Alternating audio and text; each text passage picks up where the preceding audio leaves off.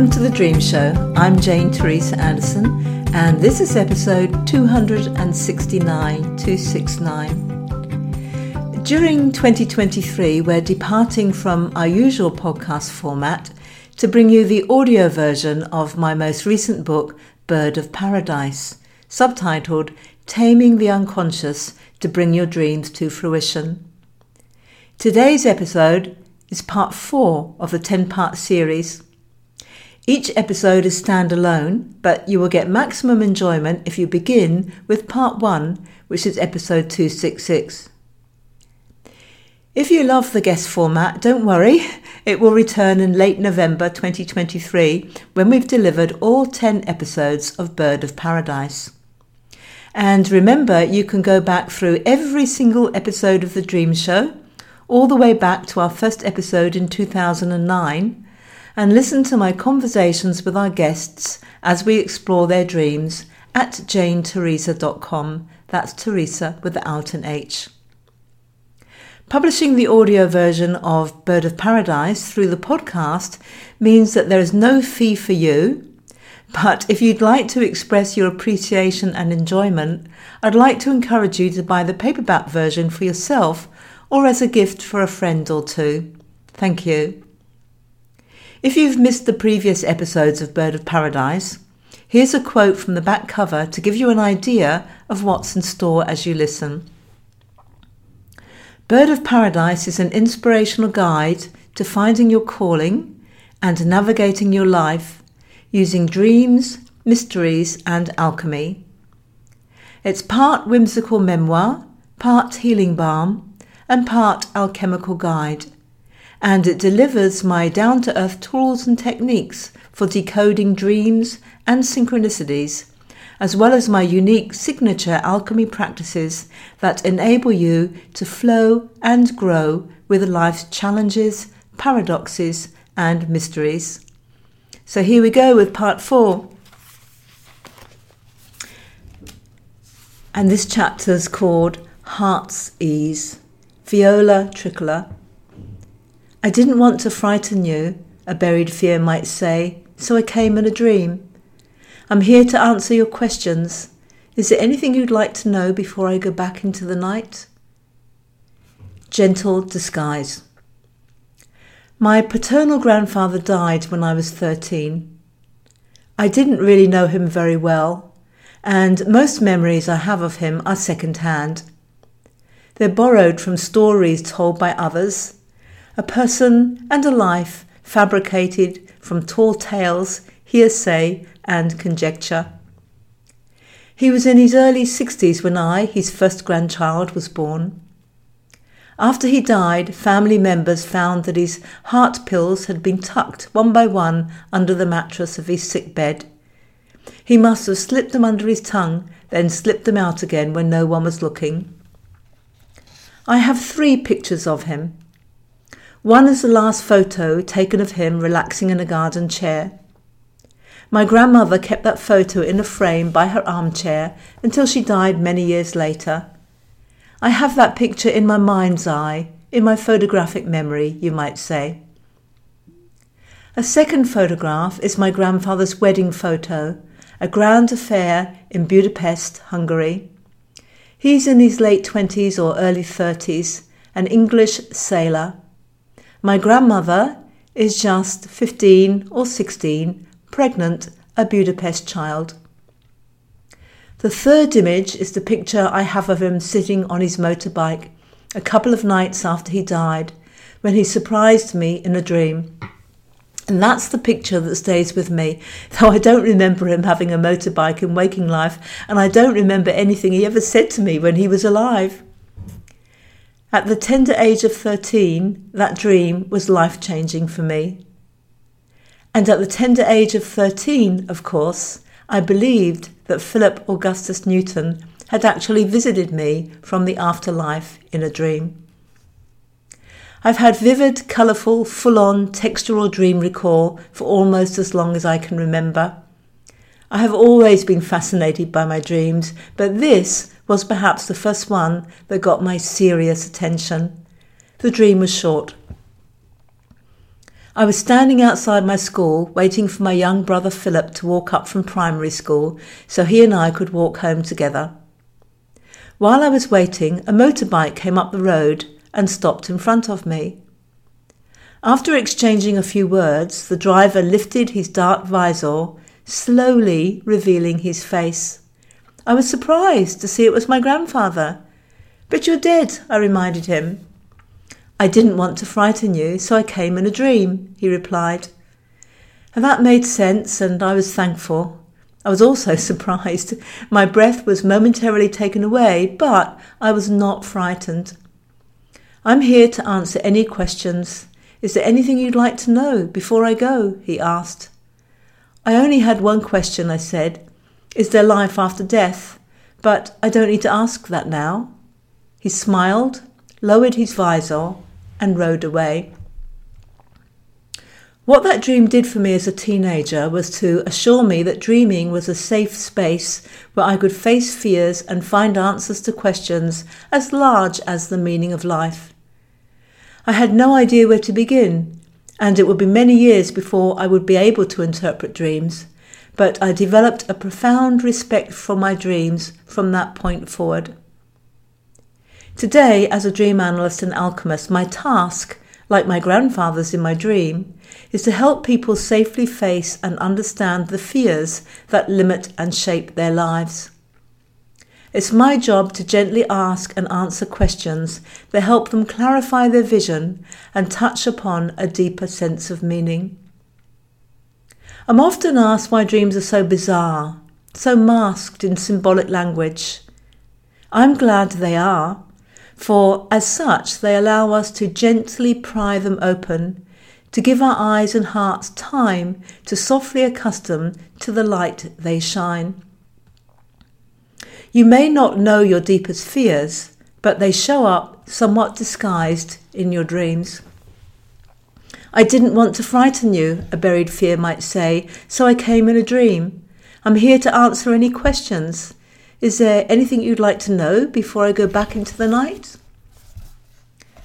When you bury a, a fear deep in your unconscious, it, it exerts a powerful influence on your life.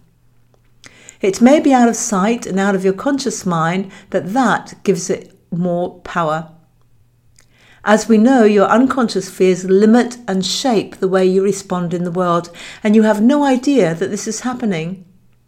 You bury fears you do not want to face, yet the saving grace within gently reveals these to you in your dreams, asking, Is there anything you'd like to know? Knowledge is power. When you know about your fears, what they are, where they originated, why you have buried them, how they are influencing your life today, you can set them and yourself free. In an intriguing twist to this tale, it wasn't until 2017 that I learned that my grandfather's job in his early years in the Navy was as a writer, logging military details. We had always imagined that he spent his years at sea in the engine room in a more physically demanding role than writing. I guess we never asked.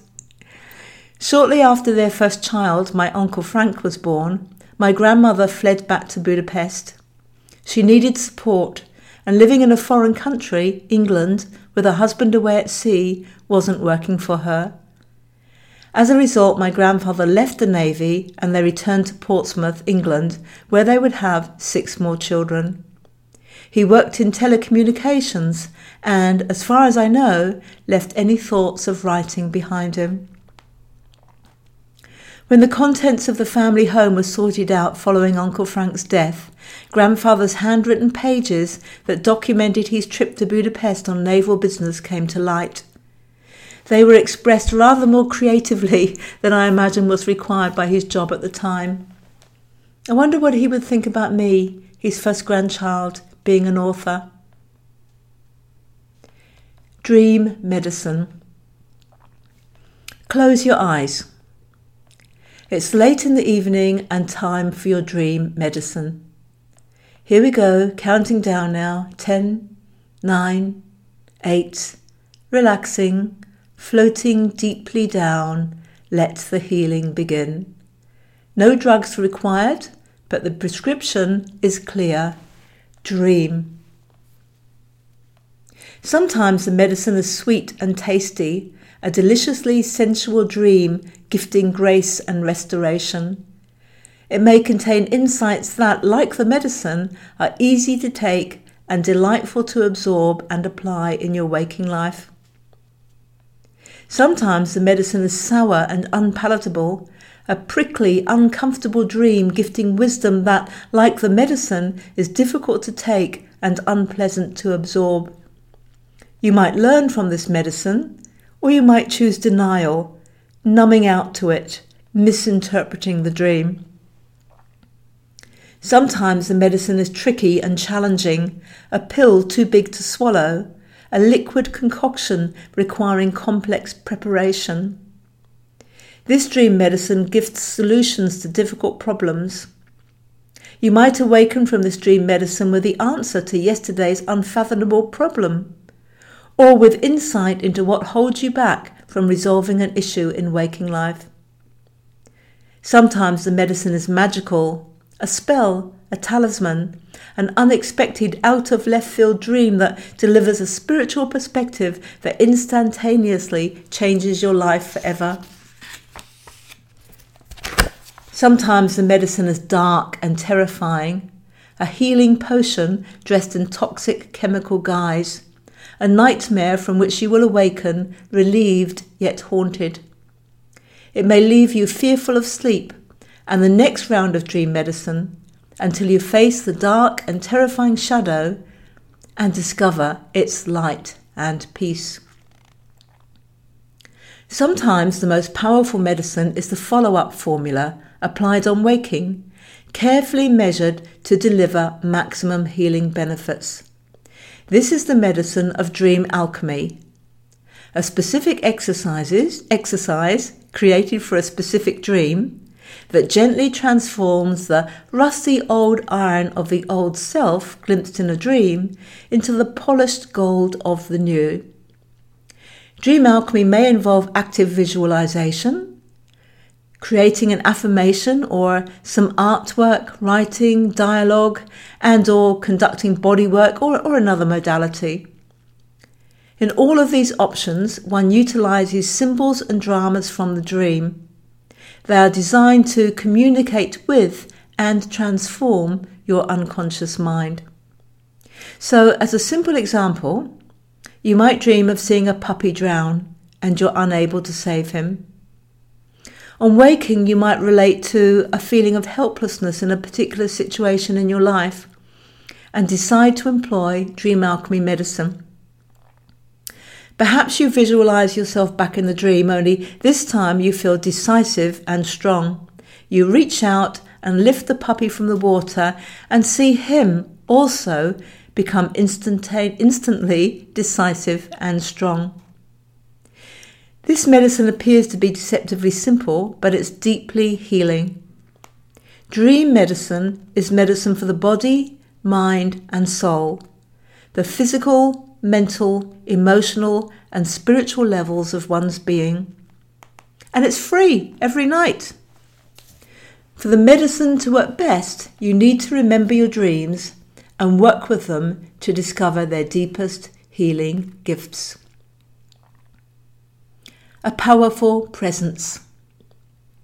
This is a story of a very simple dream that had a profound effect on my life. The powerful factor was not the dream itself, it was what I did with the dream, how I applied the very simple magic of dream alchemy. Once upon a time, long ago, I dreamed I was walking along a road when a horse came up from behind overtook me, and galloped playfully on.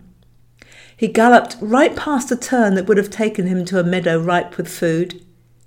He reached the end of the road and came galloping back, again missing the turn. He was playful as he burned up his energy on the road he knew, up and down, up and down, oblivious to the ripe meadow where he might rest, eat, and enjoy a sense of home. Suddenly, he drew up right alongside me, so close we almost touched I felt a small shudder of fear at his proximity, yet also a small shudder of excitement. The horse seemed to challenge me, to demand that I acknowledge his powerful presence. That was all there was to the dream. I woke up and interpreted it, as all good dream analysts do. The more I thought about the horse, the more I felt the fear. Or wait, was it the excitement? To be honest, I couldn't really tell. The two feelings were so close as to be almost indistinguishable. So close, as close as the horse nudging up alongside me with his powerful presence. And that's when it happened. A long lost memory came into clear focus of being about 10 years old, standing in a field talking to my horse mad friend Helen. Helen dreamed of having her own horse. She spent her Saturdays mucking out the stables in exchange for rides. Her passion was contagious, so I listened to her stories and read several books about horses and how to ride and care for them. Mucking out stables wasn't for me, but the idea of riding was inspiring, so one day Helen took me with her when she went riding so I could get up close and personal with a horse. I was very excited until the horse stood very close to me and I realized just how big it was. Nothing was going to get me onto its back. It was so high above the ground. Reading about horses was one thing, the reality of actually interacting with one was quite another. The horse nudged me with its head, which elicited not love, but pure terror. He was big and strong, I was weak, powerless, and scared. As always with dream interpretation, I asked myself what was happening in my life to remind me of that time. I recognized the situation immediately. I was about to go public with some new ideas, and yet I was holding back. I was thinking small scale rather than large scale to be on the safe side. According to the picture painted by my dream, I was just going to amble along that road in a small scale way, creating at best an unfocused, playful horse energy that would burn itself up galloping around on safe known territory, always missing the road that led to the rewarding meadow. How silly can that be? Making decisions as an adult based on an experience I'd had at age 10? Not silly at all, of course, because the fears that drive these decisions are unconscious. Let's take stock. I had a simple dream. As a dream analyst, I interpreted it. The interpretation enabled me to recognize an unconscious fear that was about to hold me back from doing something in a big way. I asked myself if that was what I really wanted, and my answer was no. I wanted to find that meadow, that place of ripe rewards. As a dream alchemist, I then applied alchemy to my dream so that I could reap the rewards I desired. This is what I did. I closed my eyes and visualized that dream horse coming up close beside me, just as he had done in the dream. I felt the same small shudder of fear at his proximity, and also the same small shudder of excitement. As in the dream, I visualized the horse challenging me, demanding that I acknowledge his powerful presence. Then I visualized walking even closer to the horse, feeling the excitement more than the fear, walking closer and closer until I absorbed his being into mine. When I did this, I felt a jolt of energy pulse through my body, a sign that the alchemy was working. I then visualized and focused on feeling moving along the road as if I were riding that horse. And an amazing thing happened. As I did this visualization and focused on feeling the power, I felt a steadiness flow through my own body. I had expected to feel an all powerful high energy as if nothing could stop me. Instead, I felt steady, supremely confident. So confident, in fact, that I slowed the horse's gallop down to a relaxed walk. This meant we were at exactly the right speed to notice the road leading to the meadow. Instead of whizzing around and never seeing the road, we made the turn into it, and the horse and I, as one, entered the meadow. In my visualization, I focused on how good it felt to finally reap the rewards I desired. As per the formula for dream alchemy practices, I repeated my visualization for a few weeks more. Day by day, I found my confidence improving, and gradually I began to make decisions that were on a larger scale. The feelings I experienced in my waking life began to change. I wondered what on earth there was to fear about reality turning out to be bigger and better and more powerful than I'd imagined. And that's exactly what Dream Alchemy does. Once it's worked its magic and changed a fear or belief, it leaves you wondering how the dickens you ever thought any other way. It transforms you. The new you shakes your wiser head in amazement at how the old you lived your life. And things move forward as life continues to deliver ever great, greater rewards. Should we be scared? Should we be scared? What's going to happen? Do you know? asked a woman sitting close to me as we waited for the show to begin. The performance space, decked out with memorabilia of unexplained phenomena, a yeti glared down at me from a framed poster, was suitably dimmed as we sat shoulder to shoulder on the floor. The show we were about to experience was called It Will Find You, of the and Fear of the Unknown was on the menu.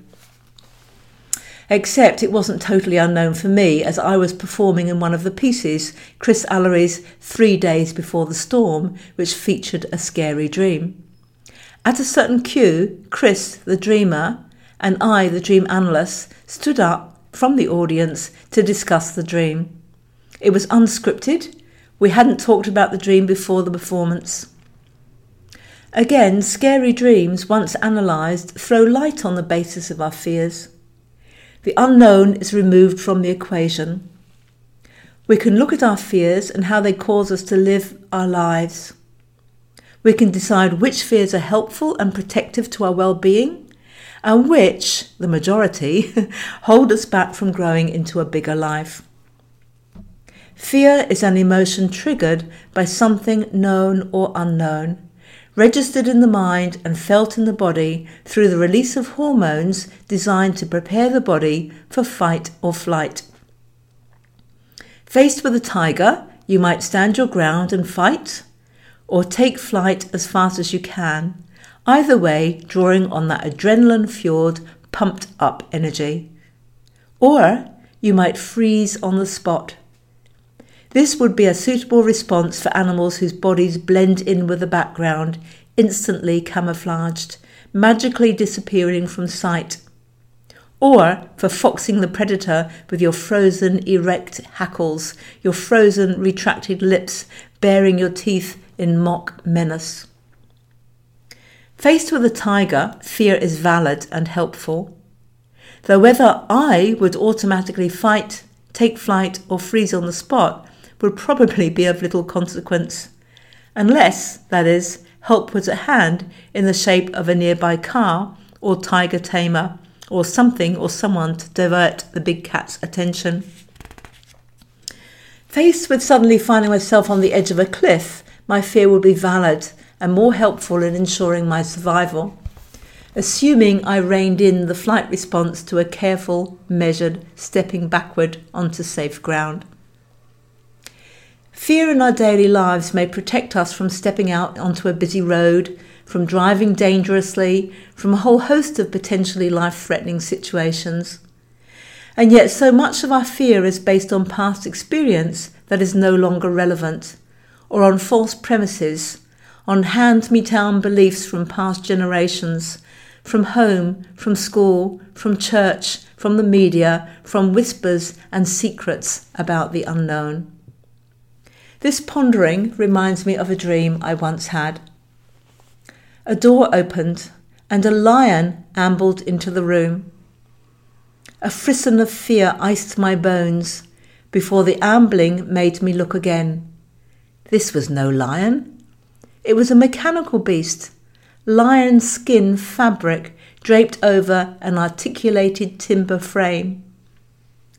Although this alleviated my fear and my dread was gone, unease settled in its place. The mechanical lion circled me, then stood behind me out of view, unseen. He then placed a paw on my forehead, on my third eye. He held his paw steady until I felt a warm trickle of water, a thawing of ice, a rivulet of life, a melting into flow. Although I wasn't lucid in the dream, at no point did I think, hey, this is a dream, I realized what was happening. I saw the thing I feared for what it was not real, not flesh and blood, but something man made or woman made, given that its maker was me. It was a fabricated fear, a constructed belief, nothing but fabric and timber, nothing life threatening, something easily deconstructed now that I had faced it and seen it for what it really was. How long had it kept me in its frozen thrall, fearful of giving my intuition, I associate the third eye as a symbol of intuition, full flow.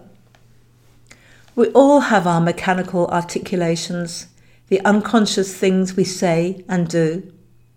These articulations are often based on fear.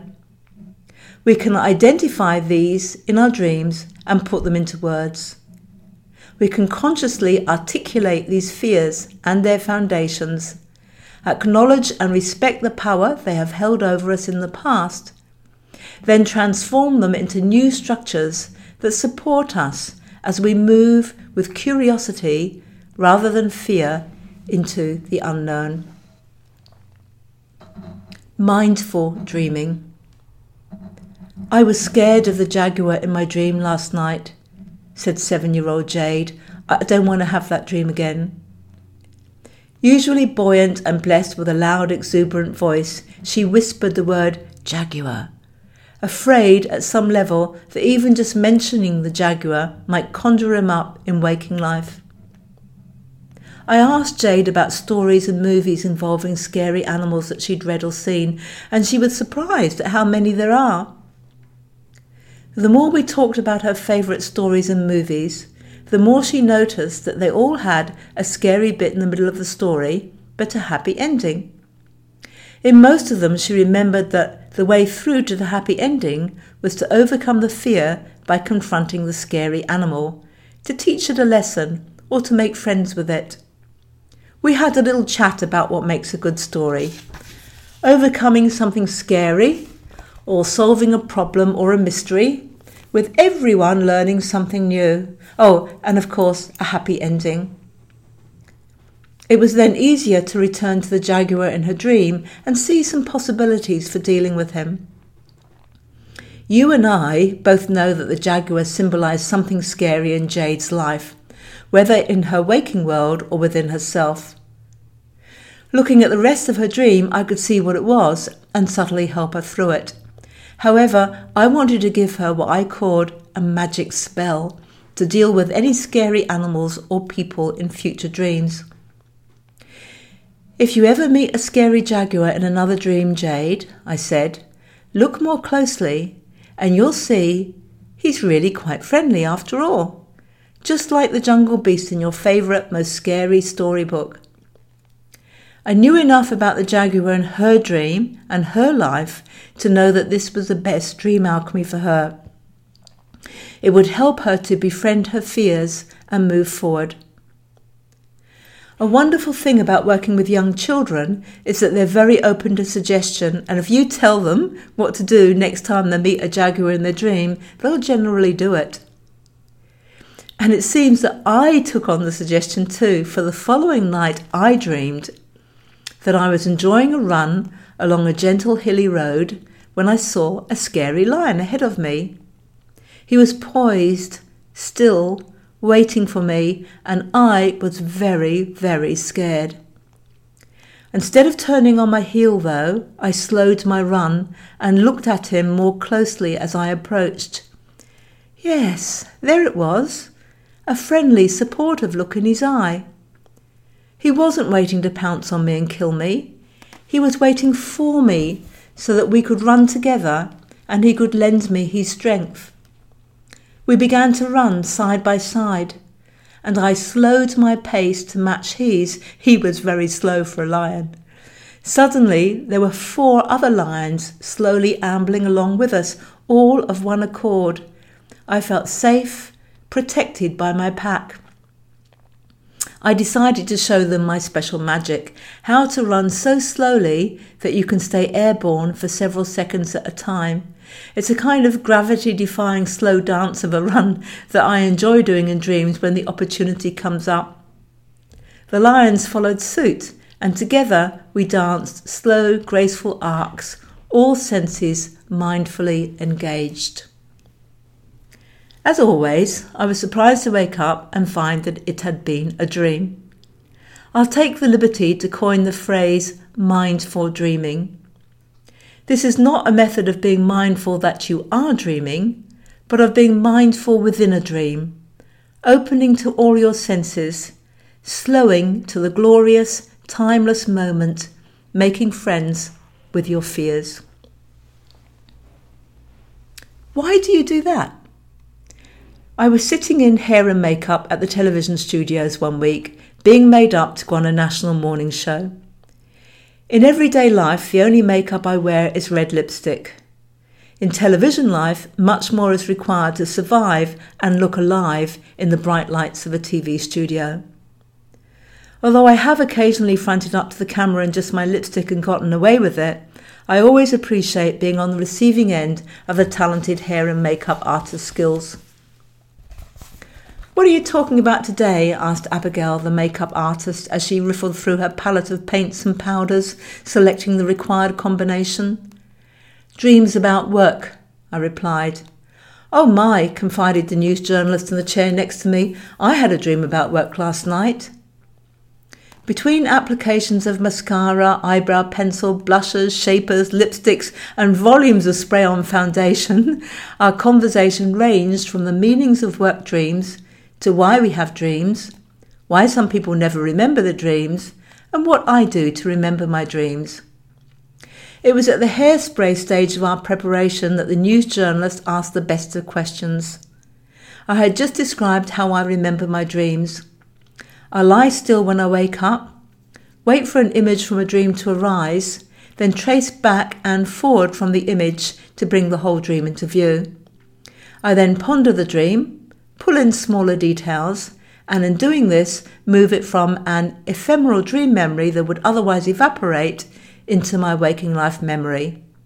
There are many ways to remember your dreams, but this is how I do it after all these decades of practice. And then came her question Why do you do that? Why do you spend that time remembering your dreams each morning before you get up? A good question indeed. I do it because I love relishing the sensuality and adventure of my dreams. I love lounging in the nuances, feeling my way into the symbols, connecting to the heart and soul of the surreal landscape that a dream reveals. I bring back the challenging and scary dreams with as much satisfaction as I bring back the extraordinary and the mundane. I'm a fisherman standing on the shore with my early morning catch colourful, lively, nourishing dreams retrieved from the depths of the night. I do it because I learn so much about myself, about the makeup of my unconscious mind, and how it influences the way I see and interact with the world, and the choices this insight gives me to make powerful changes in my life. I do it because my dreams fuel fresh perspectives, creative ideas, solutions to problems, healing, alchemy, and ongoing personal and spiritual growth. I do it to see the makeup of myself and then to see through the makeup to connect with the deepest reality of my being. But I didn't say any of that to the news journalist. Our time in hair and makeup was done. Instead, I said that we should have had the cameras in with us recording our conversation while we were being made up. It was a good conversation and it would have made great TV. Next chapter Buttercups and Daisies. Ranunculus acris and Bellis perennis. Daisies are our silver, buttercups are gold. This is all the treasure we can have or hold. Jan Struther. I live in a land far away from those English buttercup and daisy med- meadows, but the verse we sang in my first year of school still sings me through my days. How much does worry weigh? Never worry, worry till worry worries you, my maternal grandmother used to say. There's a grain of truth in there and a wobbly tongue twister, but the day I really got the measure of worry started out as a simple morning with two friends when we were all young mothers.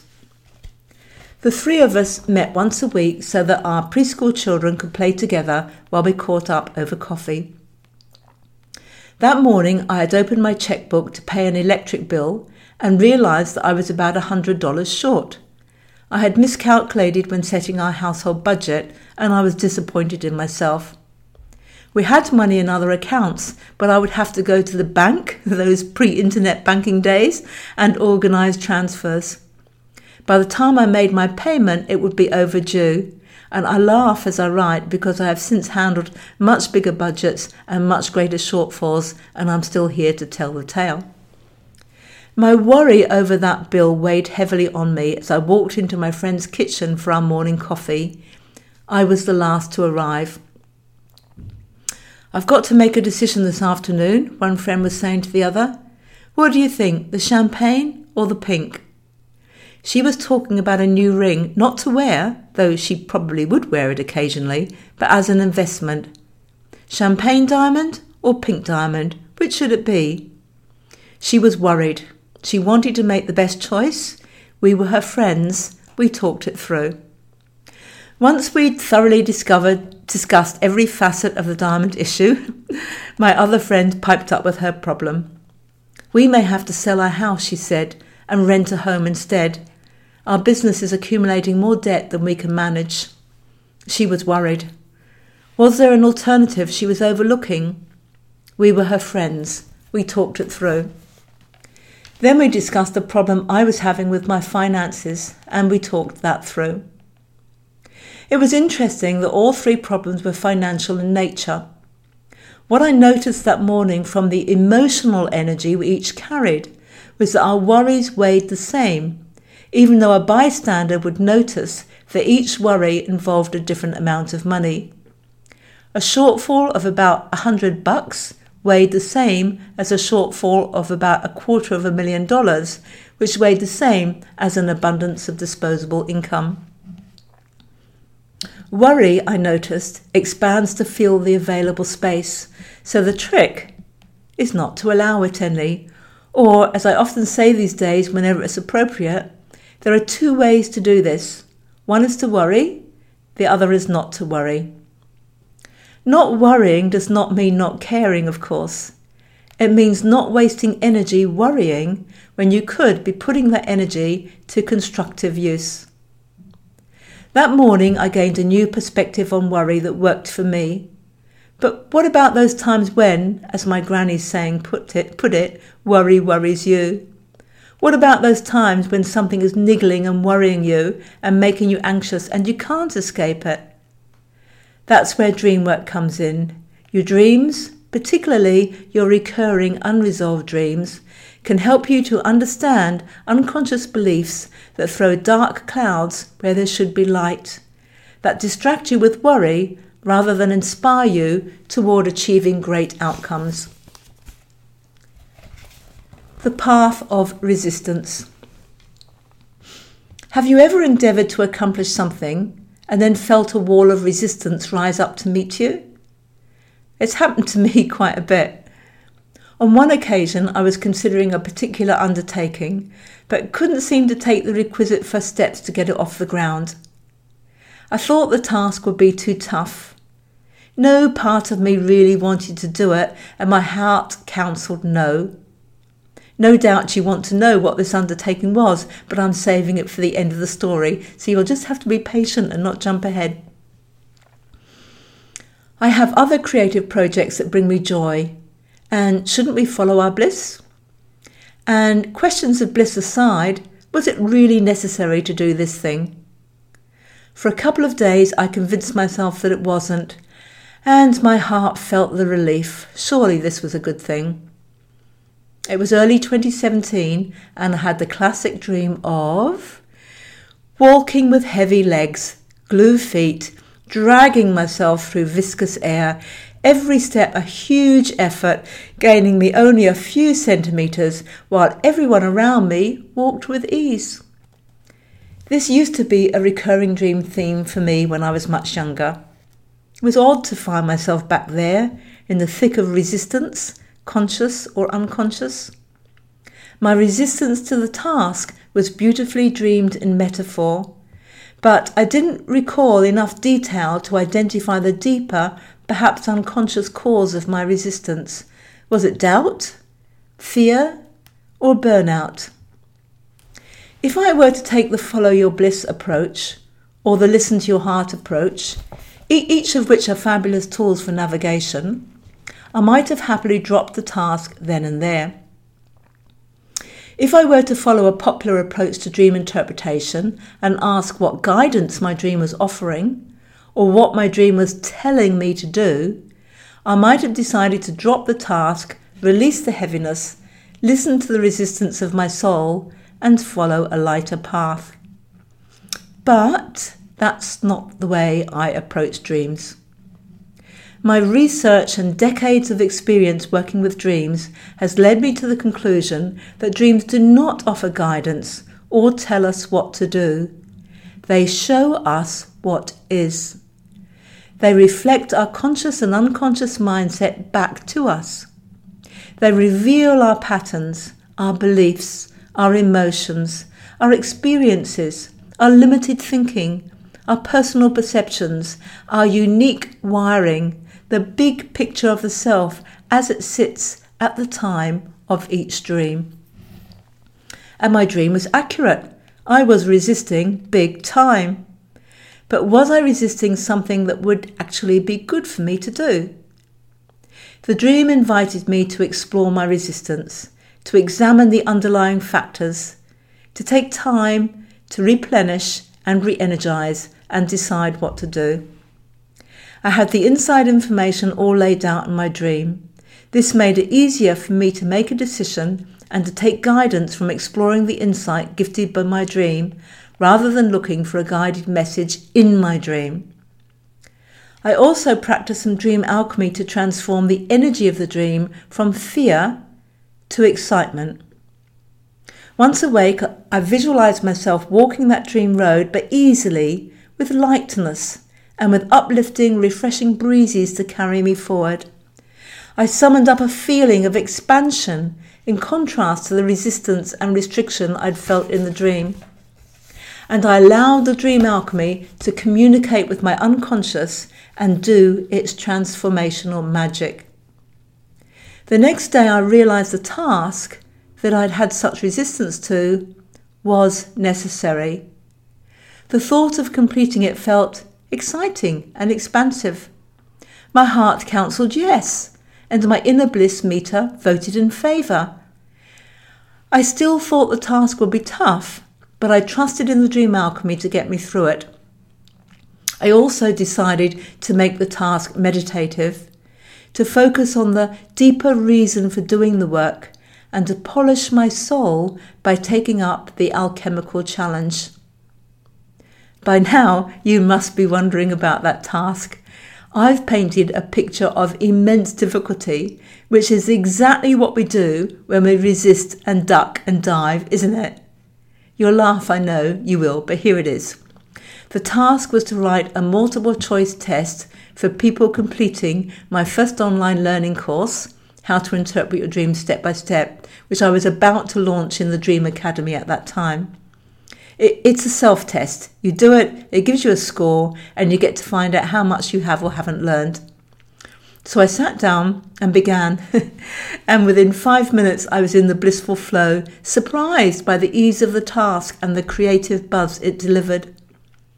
By the time it was complete, I realized how absolutely vital this task was. I could hardly believe that only a couple of days before I had convinced myself that it didn't need to be done and that it didn't fit with my bliss. Thank goodness for dreams and the dream alchemy that saved the day.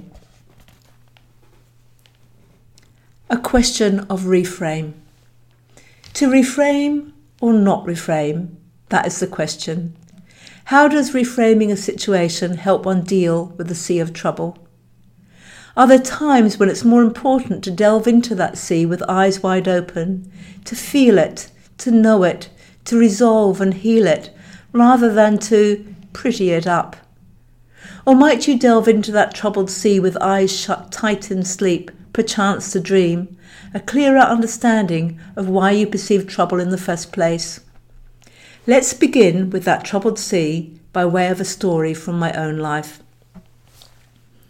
One summer, Michael and I enjoyed a holiday by the sea on South Australia's Fleurieu Peninsula. Most days we walked along the beach early in the morning light, late in the evening towards sunlight, sunset, and sometimes in the glorious hot sunshine of midday. These are among the most beautiful beaches in the world, with long stretches of sand and clear turquoise blue water. Most days were luxuriously warm, but being South Australia, some days were also whipped by cold Antarctic winds. On the couple of days when the weather was a bit wild, we stuck to our evening beach walk.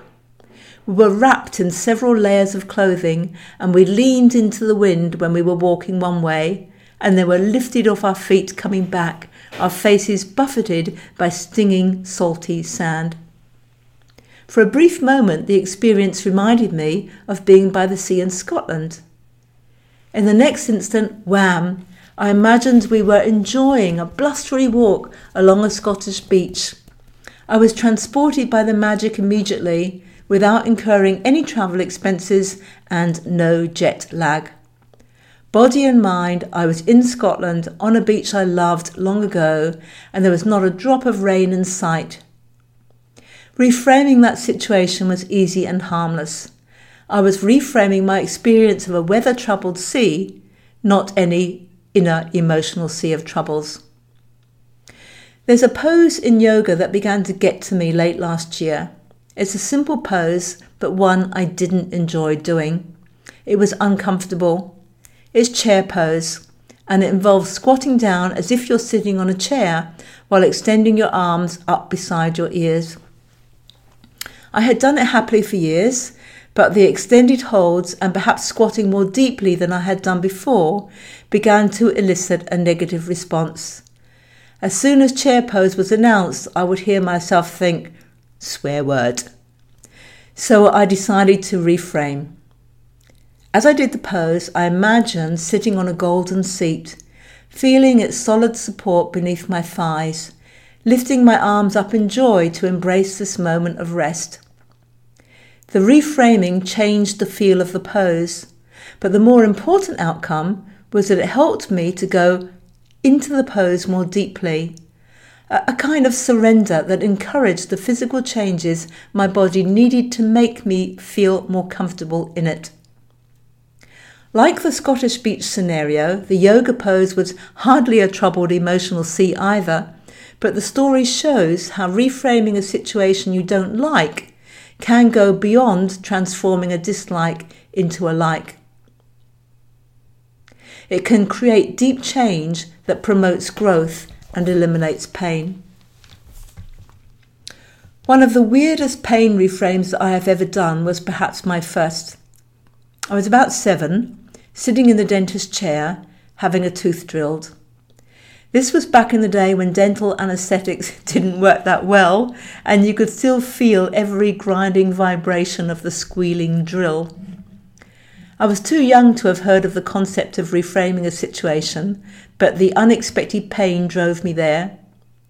This was my seven year old attempt. I told myself things could be worse. I could be in the jungle having my legs sawn off without anaesthetic. This dental drilling in a safe environment could be easily endured in the face of that. It worked. Perhaps it worked because my attention was diverted towards creating the alternative undesirable experience. As I write this, I realise the things could be a lot worse statement was something my mother used to say, as was do something to take your mind off it. So my approach wasn't so original after all. It was due to programming, taking on the beliefs and framings of my mother. My dental reframing has stayed with me as a useful tool in many areas of my life, as well as for its practical application in the dentist chair. I rarely accept anaesthetic for simple dental procedures and instead reframe the situation as an opportunity to lay back in a comfortable recliner and enjoy total relaxation. It works. I get to practice identifying any physical tension and letting it go and I emerge from the chair feeling totally refreshed and able to smile and speak properly without numb lips. Reframing is a valuable life skill that can lift us up when we're feeling low, motivate and inspire us to discover new meaning and purpose, and enable us to see solutions where before we saw problems, light where we saw dark. But is there a downside to reframing in some circumstances? Might you sometimes choose to see something through a frame that makes you feel better, while the issue at heart remains unresolved or slides from bad to worse? Might your reframing of your job be stopping you from talking to your employer about a raise, dealing with a work issue, or finding a new way of making money? might your reframing of a relationship be blocking the opportunity to acknowledge, resolve, and heal a divisive issue between you and a significant other? Might your reframing of an addiction tighten its hold on you? In short, might your reframing blind you to what you need to know and address? Of course, it's all about your choice of reframe of the painful situation. One reframe might block an acknowledgement of the heart of the issue, while a different reframe might give you purpose and the resources you need to acknowledge, address, and resolve the issue. From birth, we begin to acquire our individual frames of perspectives, our beliefs about the world. We learn consciously and unconsciously from our parents, guardians, relatives, friends, schools, cultures, the media, our personal experiences. We build our mindsets, our individual, complex, interconnected frames through which we further experience our lives. Night by night, dream by dream, we process our experiences and either consolidate that mindset or change it.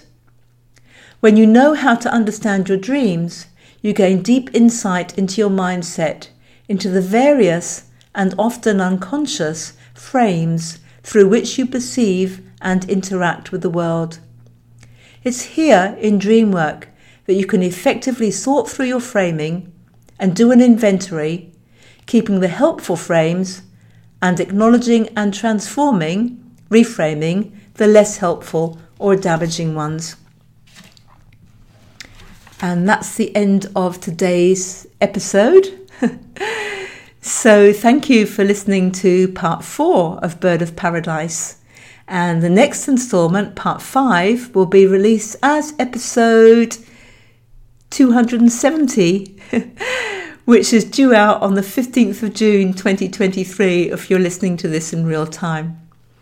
Remember, you can buy the paperback or digital version wherever you buy your books, or look under books on the menu of my website at janetheresa.com. JaneTheresa.com is also where you can go to discover my other books and courses, as well as to consult me privately and janetheresa.com is also where you can go to listen back to all previous episodes of The Dream Show. If you're keen to listen to guests exploring their dreams with me, go to episode 265 and work back from there. Thank you for listening to yet another episode of The Dream Show. I'm Jane Teresa Anderson.